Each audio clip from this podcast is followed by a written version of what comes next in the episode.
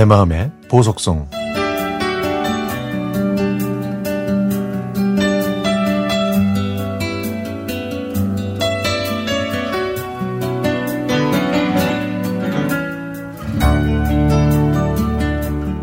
꽃피는 4월만 되면 할머니 생각이 납니다.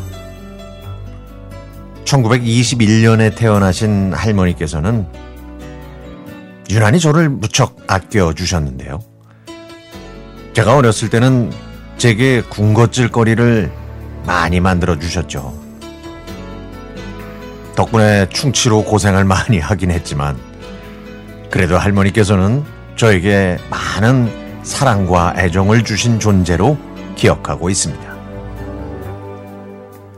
할머니께서는 비극적인 시대에 태어나셔서 그 시대의 많은 어르신들처럼 한평생 고생만 하셨습니다.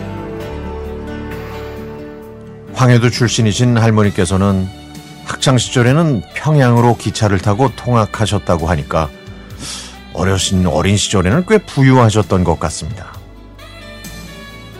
하지만 결혼하시고 얼마 안 돼서 남편과 사별하셨고 한국 전쟁까지 겪으시면서 아버지와 고모를 키우시기 위해 안 해보신 일이 없으셨습니다.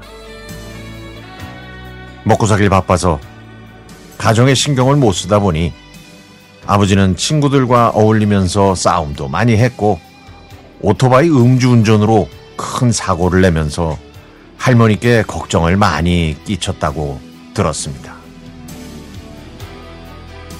당시 저희 집 형편이 좋지 않아서 저는 고등학교 담임 선생님의 권유로 국립대학인 철도대학에 입학하게 됐는데요. 이게 인연이 돼서 지금까지 이 소중한 직장에서 열심히 일하고 있습니다. 제가 신입 영무원이었던 시절에도 할머니께서는 저를 보시면 우리 역장님이 왔다고 아주 좋아하셨죠.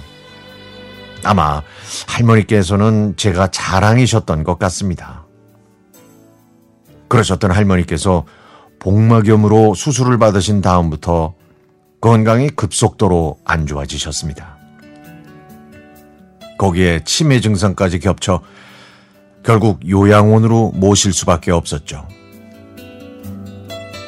결국 할머니께서는 2015년 아름다운 봄에 한 많은 세월을 뒤로 하시고 영원히 눈을 감으셨습니다. 그 후에 저는 등용시험에 합격해 2018년에 부역장이 됐는데요. 그때 저는 저를 역장님으로 불러주셨던 할머니가 제일 먼저 생각났습니다.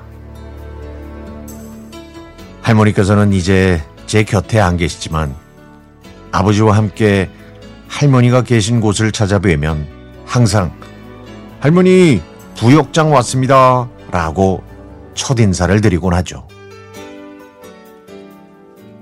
한평생 조국의 비극적인 사건과 어려운 가정생활로 고생만 하신 우리 할머니.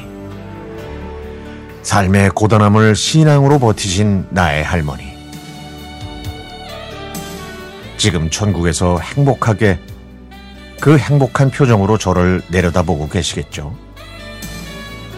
통일이 되면 꼭 할머니의 고향인 황해도 봉산역의 역장으로 일하고 싶습니다.